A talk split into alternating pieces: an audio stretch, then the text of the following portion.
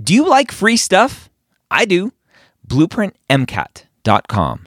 Go sign up for a free account, get access to Blueprint MCAT's diagnostic, Blueprint MCAT's full length one, Blueprint MCAT's amazing brand new spaced repetition platform with over 1,600 flashcards already made for you, as well as their amazing study planner tool. Schedule out the content so you know if you are on track to take the MCAT when you need to.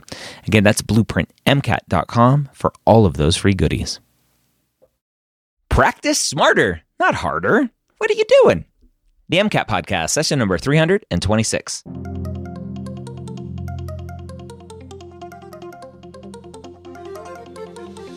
A collaboration between the medical school headquarters and Blueprint MCAT.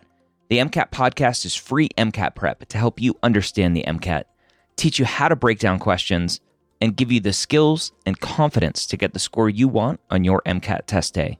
Learn more about Blueprint MCAT at blueprintprep.com slash MCAT. Welcome to the MCAT podcast. My name is Dr. Ryan Gray, your host here every week. As always, I'm joined by one of the marvelous members of the Blueprint Live Online team, the Blueprint MCAT team, sponsored by that's that's who sponsors this podcast. So yeah, we're joined by one of their awesome members, and we're going to talk about practice. Practice, talking about practice, as the good Allen Iverson says, because it's important. How you study for the MCAT is almost more important than what you study for the MCAT, because remember, the MCAT is a reading comprehension test. It is not a science test. It just happens to test science, but it's a reading comprehension test. So you really, really have to understand what you're doing going into it to make the best score possible, to get the best score possible. So go to blueprintmcat.com, sign up for their free amazing account, get access to their half length diagnostic, their free full length exam, all that amazing stuff to get started today. Let's go and jump in and start learning about how to practice smarter, not harder. Noor, welcome back to the MCAT podcast. How you doing? I'm good. Thanks for having me. I'm excited. Uh, you're welcome for having you. Uh, it is my pleasure. I'm excited to talk about a topic that I think is really important, and that is about really how much practice to do. This comes up all the time with interview prep as well. It's like, is there such too much? Is, is there a thing is too much MCAT or interview prep? I'm like, yeah, actually, you yeah. sound super robot robotic and rehearsed in your interview. So there there's a balance there. But it's yeah. interesting for MCAT prep. I, I wonder what your thoughts are and if there is such thing as too much MCAT prep.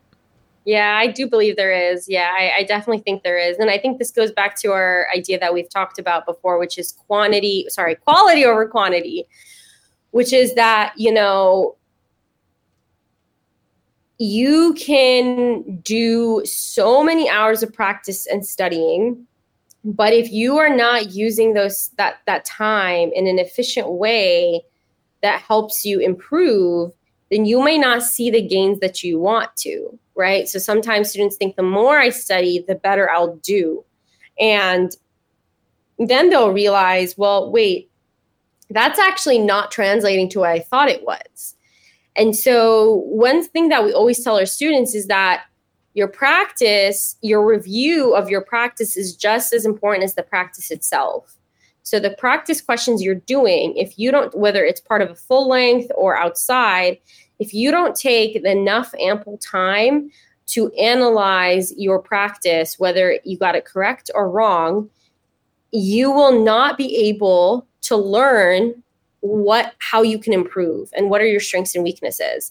And it's exactly what you want to keep doing throughout your mcat practice so that you can continue to tailor your mcat practice in a way that you will see those gains. So just because you are setting a thousand hours doesn't mean you're going to get a 528 right? That that's very much possible that you won't. And there are folks that i know who have studied so much more than maybe the average mcat student and they were still stagnant at a certain level like they were still plateauing right because it's how much time are you taking to review what you've done and not to just reviewing of like oh very quickly let me look at the question and the answer choices no being like okay this answer, this question, like, why did I get it wrong? Was it content? Was it strategy? If it's strategy, what type of strategy do I need to improve on? Is it my passage reading? Is it my figure analysis? Is it a skill based question in CARS that I'm not doing well on?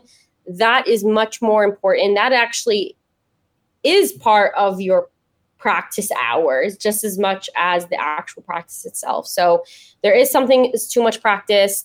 Um, and you need to make sure that you don't burn out and you will burn out if you keep doing endless amounts of questions and you don't see the progress that you are hoping to see you will begin to feel very discouraged mm-hmm. and very burnt out and that is exactly what we're trying to avoid yeah do you see a difference between too much in a short period of time or too much in terms of total length so someone who's like I'm going to study for the MCAT over the course of 12 months versus someone who's like, I'm going to study for the MCAT over three months, but do it 80 hours a week. Okay, nobody should be studying eight hour, 80 hours a week. That's scary. Please go and take a walk, play with your dog if you have one.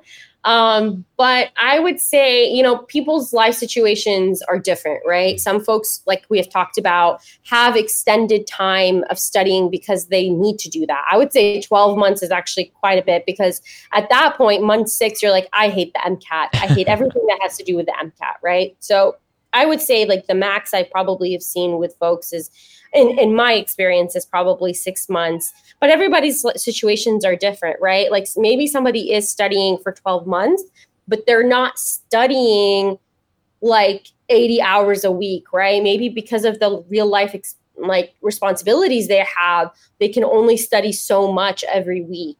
And as long as they're maintaining effective quality practice and studying over those 12 months and they are ensuring that they are focusing on their strengths and their weaknesses and they're seeing that improvement that's okay. But take into consideration that a year is pretty long and you're going to start getting really annoyed with the MCAT and you're like I just want to get this over with three months is pretty common, right? Like that's what we see for most students uh, for studying for the MCAT. But please do not study 80 hours a week, right? Because again, and this is one of my awesome co-instructors, Evan. He got a 527. He even talked about burnout and how much he at one point was doing way too many practice tests and he started to see a score decrease. And so that was one of those the, the fallacies of too much practice because he was he was getting overwhelmed. He wasn't giving himself enough time to review and improve in between. So even if you are studying for three months that doesn't mean you go crazy on the hours right? If you're a full-time if you're full-time studying i would say 40 hours a week max right? Think of it as a full-time job. That's not residency. Because mm-hmm. residency is hours, right? Is it 80 hours? I don't even know. It's 80 hours averaged over uh, four weeks. So 80 hours a week averaged over four weeks. So there are going to be times in residency where you work more than 80 I hours. know. um, so yeah, like this isn't residency. Don't put yourself in residency yet when we're trying to we'll get you'll get to that point eventually. So that's the thing to consider is that quality over quantity uh, your capacity not burning out because the moment you burn out that is that can that, that can be a spiral. Like it, it's not fun and it could really throw you off your game. Mm-hmm. like you at one point you may like you may be like i don't want to study for an entire week. I don't even want to look at the mcat right? Burnout is real. And even if you think you're immune to it like just be careful, right? Everybody has experienced some sort of MCAT burnout. And I would say, like, the people with the healthiest mindsets are the ones that are realistic with their practice and they try to make sure that every hour of their practice uh, is quality over quantity. Yeah. Do you um, ha- have you seen a lot with students studying for a longer period of time? The the issue of forgetting stuff that they studied early on. And it's like they spread it out so far that they, yeah. they reach the peak of their kind of mental ability to retain information. Yeah. I mean i would say this is why spaced repetition is really important and spaced repetition happens in a variety of ways. So one of the most common ways for spaced repetition is you know Anki flashcards like it's built in spaced repetition but spaced repetition also happens with the type of questions that you do, right? So, you know, let's just say there's a topic that you studied at the like month one of your studying, right? And you're like, okay, maybe month three, maybe month four, you're like, oh, I'm starting, I'm worried that I'm starting to forget this topic. So, what I would do is make sure you're intentional about your space repetition, that you regularly incorporate practice from all these different topics over time so that you are still exercising your knowledge. You're still exercising um, how you would use that knowledge in passage sets, um, sp- passage sets in the MCAT. Yeah. So, I, I think it, it comes down to when when we think about again the student sitting here listening to this or hopefully out on a walk listening to this and and them trying to figure out like I I'm gonna take the test in X number of weeks, X number of months. I have using my my Blueprint MCAT uh, study planner tool that mm-hmm. everyone gets with a free account. They're they're using that tool. They yeah. see how much is on their plate. Oh, Again, yes. I, I, I like to ask the question when when do we as a student figure out, you know what, this this year's a wash. I'm gonna just push it back. Um, yeah, until I mean, next year. uh, that's valid. I mean, I, I've been there, and I would say if you're seeing that your study plan is telling you that you'd have to study 12 hours a day to meet like all the things that you want to do to be able to achieve your goal score and everything then i would say that's when you should start considering like thinking about maybe pushing it to the next year. Because again not a good idea to force yourself to try to study 12 hours a day even like the month before, right? Like, really, like you have to think about how limited our brains are in capacity.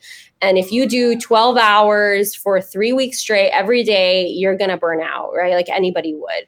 Um, so that's that's one thing to consider is over time as you see your study plan shifting what are the expectations of how much you have to put in and if it's becoming not feasible if it's becoming overwhelming that's when we need to reassess the testing timeline. Yeah. Yeah. So I, I think this episode goes really well hand in hand with the episode that we did previously about burnout and and uh, all of the self care stuff that students yeah. should be doing. Hopefully, with their MCAT prep, getting that sleep that uh, the the number one thing that you had mentioned that's important. Yeah. Um, when when students are going through this, how important do you think it is this this kind of too much studying and the self care stuff? I think a lot of students are self isolating in a way that I. I, think mm. hurts them. Instead of reaching out to friends and family that says, "Hey, like I need to pick me up. I need I need someone just to sit with me while I'm studying. Do you have anything you can study or put on some headphones and watch some Netflix? I just I need a body next to me. Yeah. Uh, what are your thoughts around that? I mean, it's it's not easy for us to ask help. Like I think, especially like in this path, I feel like everybody wants to so yeah like we tend to self isolate because maybe we don't want to admit that we're faltering. Even the smartest of people that you see with the top scores like they faltered they probably needed help in some way. And that's really important to remember is we kind of have this image and this idea of like successful people and how they don't ask for help. And i would argue in my 28 years of life that some of the most successful people i've seen are the ones who've asked for help hmm. right? And I think that maybe in the beginning we might feel fine, like we're ready to go, like we can do this. And then a lot of times, especially in the middle, right? Like when you're really deep into the trenches, like that's when it really gets difficult because you're like, I can't see the way out, right? Mm-hmm. Um, and that is, that can be very overwhelming. And I would say, I always ask people to think of it the the other way, right? Like if a family member or a friend asked you to help them, right, to study or to do this really big thing in their life, like how would you respond? Mm. You would be like, "Yeah, I'd love to help. Let me know how I can do it." Right? So why are the standards different for you now? Why are they different for you for the MCAT? You know, if we if we give this grace to others, why can't we give it to ourselves? And I promise having that moral support is not going to hurt you in any way. It's only going to help you and it's going to make you feel less alone and less isolated. And it's going to help you rejuvenate, you know, like nobody really, a lot of folks around us don't understand what the MCAT is or like how intense it is. And having someone sometimes even sit with you and see like how intense it is can be very validating. And they can say, wow, like I didn't know it was intense as it is. And thank you for allowing me to help you out or to give you like affirmation or just kind of to be there to give you moral support. So you are not especially our close like our loved ones they're not going to judge us for asking for help right like mm-hmm. you're not asking one of the other competing med school student applicants to like give you moral support you're not asking a stranger from SDN who says that they got a 529 to give you a to give you moral support. You're asking people that you trust, that you're your supporters from day one who are championing you to give you some of that emotional and mental support that you need. And trust me, you won't regret it. Like you will not. It's it's one of the best resources that you can use. Yeah. So I want to switch gears a little bit kind of back on the original topic of is there such thing as too much studying mm-hmm. and that's a little bit tangential is there such mean as is there such a thing as too much study materials i think oh, wow. we we know that the pre-med students out there that are like collectibles they're like i'm going to collect every single mcat book out there i'm going to collect every single qbank and every single yeah. like what, what are no. your thoughts on when when students are like should I should I get this set of books and that set of books or like what yeah. what's your answer on on materials? Yeah. I was very tempted to do that at one point too. I was like, I'm going to get every single set of book and I'm going to do all the questions that there are, which is again, folks, not feasible. Uh, please don't do that. Right? do your research. Pick the resource that you know whether you're basing it off of reviews, maybe other people that you know have studied and really enjoyed this resource, right? Base it whatever metric you choose to use use that metric and just choose one to two resources and that's it. Please do not overwhelm yourself with so many resources because you're not going to get through all of them. You're not right? Like it's not feasible. And especially for content review they're pretty much the same. Like your books are not going to be so different that you're going to somehow miraculously learn something new right? Mm-hmm. Like the MCAT has a certain like parameter of what is tested on it. And that's the same thing across any resource, pretty much, right? Maybe resources talk about it in a different, a little bit of a different way, right? To differentiate themselves. But there's also that like urge to do as many Q banks. Like we said before, quality over quantity. If you're just doing practice questions and you're not analyzing what you're doing right or wrong, and you're still continuing to get the same scores, then what's the point of the thousands upon thousands upon thousands of like QBank like QBank questions that you've gathered?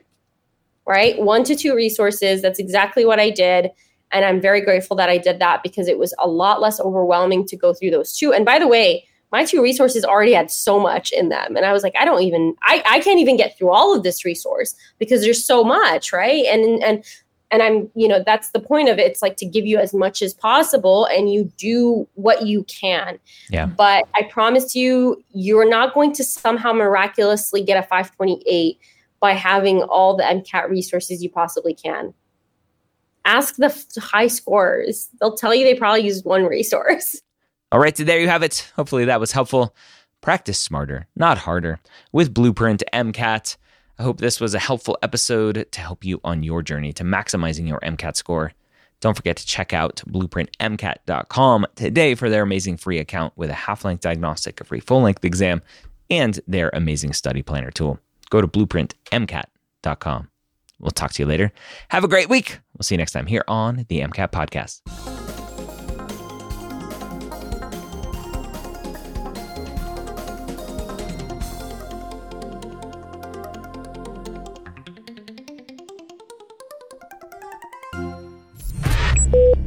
This is MedEd Media.